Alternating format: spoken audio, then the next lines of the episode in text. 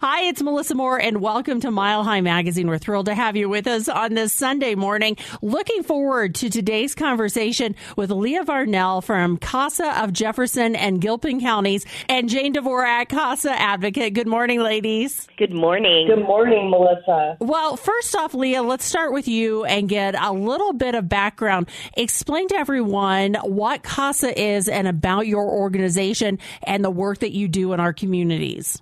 You bet. CASA, which stands for Court Appointed Special Advocate, is a nonprofit devoted to, chil- to serving children who've been abused and neglected through our court systems.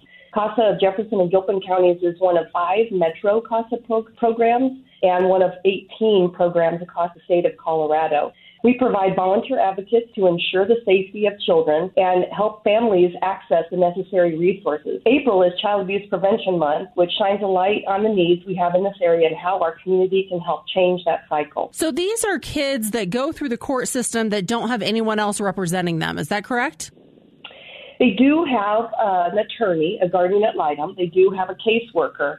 Those professionals have overwhelming caseloads. Mm-hmm. Our CASA volunteers generally serve one child or one sibling group at a time. Okay. So those that child or those children are the most important in the system to them. Okay. And how do they work then with the attorney? Are they attorneys themselves? Like, what is that relationship? Our volunteers are, some are attorneys, but you don't have to be an attorney to be a CASA volunteer in Colorado. We do work, our CASA volunteers do work as part of the team. Uh, we're working to uh, represent children and families in the court system and to make sure that for sure the the uh, children get what they need as their cases are moving through. Jane, what do you want to add to that? I mean, CASA Thanks, advocates Jane. can be anyone, Melissa, um, and most of the CASA advocates that we have are working professionals. So mm-hmm. I happen to be have a I'm a business owner, and um, there are other people who are nurses and retired or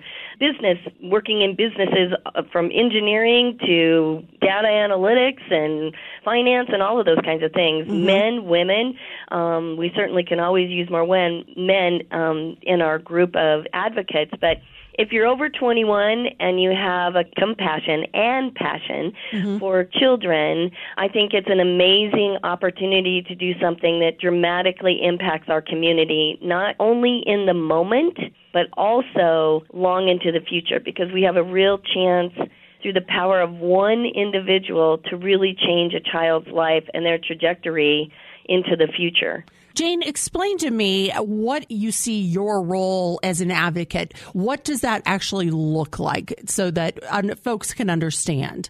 Sure. Uh, for me, I've been an advocate since 2009. I'm very honored to be this year's 2022 slash 23 um, state CASA advocate um, to 16 different children. Mm-hmm. And in those capacities, I would tell you I'm a mentor, I'm a confidant, I'm an advocate in the sense that I'm a, I'm their champion. I'm their champion in court for the things that they feel they need and want and desire. That might be more time with their parent or whoever they're separated from. Mm-hmm. It might be more time with siblings. It might be resources in school. So my role is to interact with all the people who have a touch point with that child, and that can be teachers and therapists and the guardian ad litems and the caseworkers and to report to the court what I observe okay. that they're safe and being fed and clean and in a safe environment. Um, uh, a nice uh, a home in the context that they have a place where they can sleep and mm-hmm. um, do their schoolwork and they get to school on time and whatever it might be, um, helping the, the family to get back to a place of permanency. Okay. But mostly, I see myself as a as a role model someone who can give them a view of a different way of living and being, and also an opportunity for them to thrive. So when you go to court, you are really representing the child and their circumstances and what their best interest is. I represent their personal interest. So the guardian ad litem and the caseworker will present, you know, a child needs maybe a special IEP in school or they need some special resources in the community. Maybe it's a therapist or um I don't know, uh it might be some they might need a bike to get mm-hmm. to and from school. So we can work on resources and things like that. Um, what I do in court is I tell the judge and the parties that be, this is where we're seeing some behavioral issues. These are some some places where I think we need some additional resources. This is the shining star. This child, um, one of my past kids, had uh, was very fearful, and he would elope. He would run from the classroom, mm. which is very dangerous. But but excitingly for me, I was able to go to court at one point and say that he has found coping skills that allow him to not do that anymore. Mm. And we worked on that. Right. What can you do when you start having anxiety? What can you do when you start getting scared? I can go to my safe place in the room, and we, you know, they established that with the teachers. Um, it's an amazing opportunity. It's some of the very best work I have ever done. I mean, besides just being so proud of that child and and happy and excited about the work that you did, you've also got to wear a lot of different hats in this role. Yep, and sometimes those hats are tough. I mean, sometimes I'm as an advocate, the advocate sees that child very regularly. We we're visiting them at least once a week, or you know, every. It depends upon what they need. Mm-hmm. Um, but be, we are in contact with them. We are the most consistent, stable person in that child's life at this time. Okay. Um, GALs and caseworkers, as as Leah noted, have huge caseloads. So they may see a child once a month. Um, sometimes we do visits together. Mm-hmm. And so um, it's an opportunity for me to have much more intimate knowledge of what that child might be struggling with. You know, I mean, when a child's taken away from their mom and dad, they want to they want to know when they get to see them again. They're not always in foster care. Sometimes they're placed with kinship or family, other family. Sometimes they're with one parent and not another. So that upheaval and trauma can be very difficult to navigate. And how long does that relationship that you have as an advocate with the child last for? On average, our cases last about 18 months. Um, it depends. I can tell you I've had cases that were three to four months, and I've had cases that were two and a half years. Mm. I can also tell you that I have some CASA children who are still in touch with me, and it's been five, six years since since I had them. Um, one child, I the case I had her for about six months um, and 10 years later, I get an invitation to her graduation. Oh. It was awesome. I was going to say, what did that feel like? Well, I had my cowbell in hand. I know her mom was proud and everything, and that's awesome, but no one could have been prouder than I was. That is neat. What made you decide to be a CASA advocate? Um, Leah.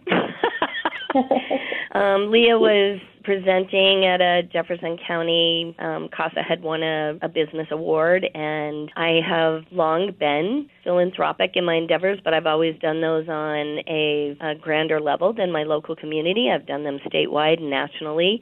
Um, and she convinced me in her comments that huh, I'm all about kids yeah. and I should do something in my community that has a direct impact. And so we chatted a little bit, and and now it's 12 years later, 13. I don't know. It's a long time later. It's 16, 16 Casa kids later. Yeah. Um, and truly, um, it's been a gift. Leah, explain to me why Casa advocates are so necessary in our communities. It's that one-on-one relationship that our volunteers have with the children that they represent. That isn't happening with regard to the other professionals on these cases. Um, in Jefferson County, we're the first judicial district. We rank fifth in the state for cases being filed of child abuse and neglect. Sadly, we are only able to serve 44% of the new cases, and we served over 400 children last year. So there are a lot of children in our system that are going uh, unrepresented by a CASA volunteer. How many volunteers do you really do you need? It sounds like you need a lot more we need a lot more. We need a lot more if we if we want to get to that 100%, which our judges tell us all the time that they would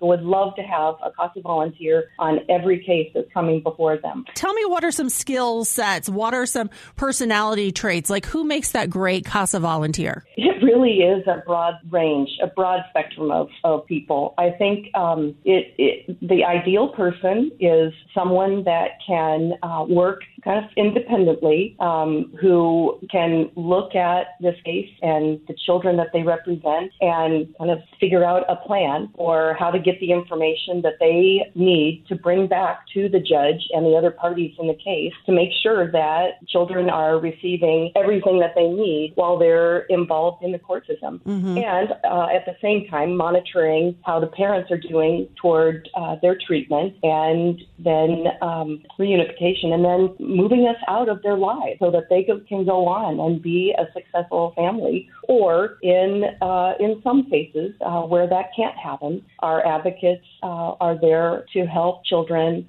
who need to be uh, who need to be released and hopefully find a permanent home elsewhere. Yeah, I was going to say you're gonna you would have to have a huge amount of compassion and grace to do this job that sounds so very important. Absolutely. You also have to have a, a certain amount of, of boundaries and because our advocates uh, can't get so emotionally enmeshed in these cases that they can't see down the road, that they mm-hmm. can't see where uh, best interest lies. Yeah, I think I think you're so right. Boundaries and compassion. I mean, definitely you need to have both of those from what you're telling me. Right. I think it's also an understanding of, of what that child's situation is mm-hmm. and how you can bring your experiences in to be able to help them cope. It's an opportunity for us to bring our personal experiences to help that child cope within their situation. Not as we might do it mm-hmm. and the way that we live, but the way that they do. What would you say, Jane, is the best and the hardest part about being an advocate? The best part is being able to see those kids thrive and find ways to handle their situation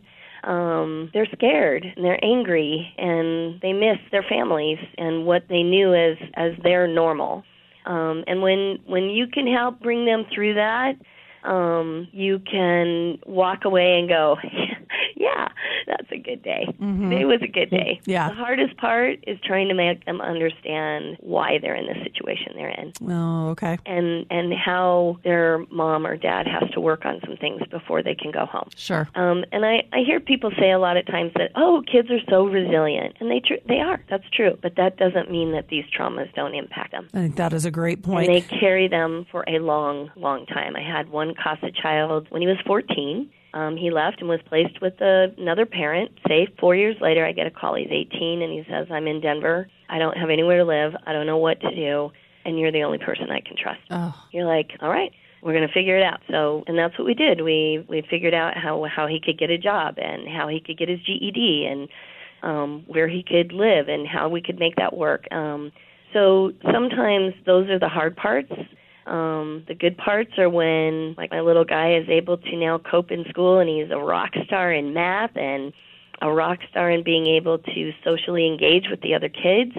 Um, and the one who, one, two of them have called and said, I graduated and will you be there and cheer me on? And of course I will. Of course you will with your cowbell. Heck yeah.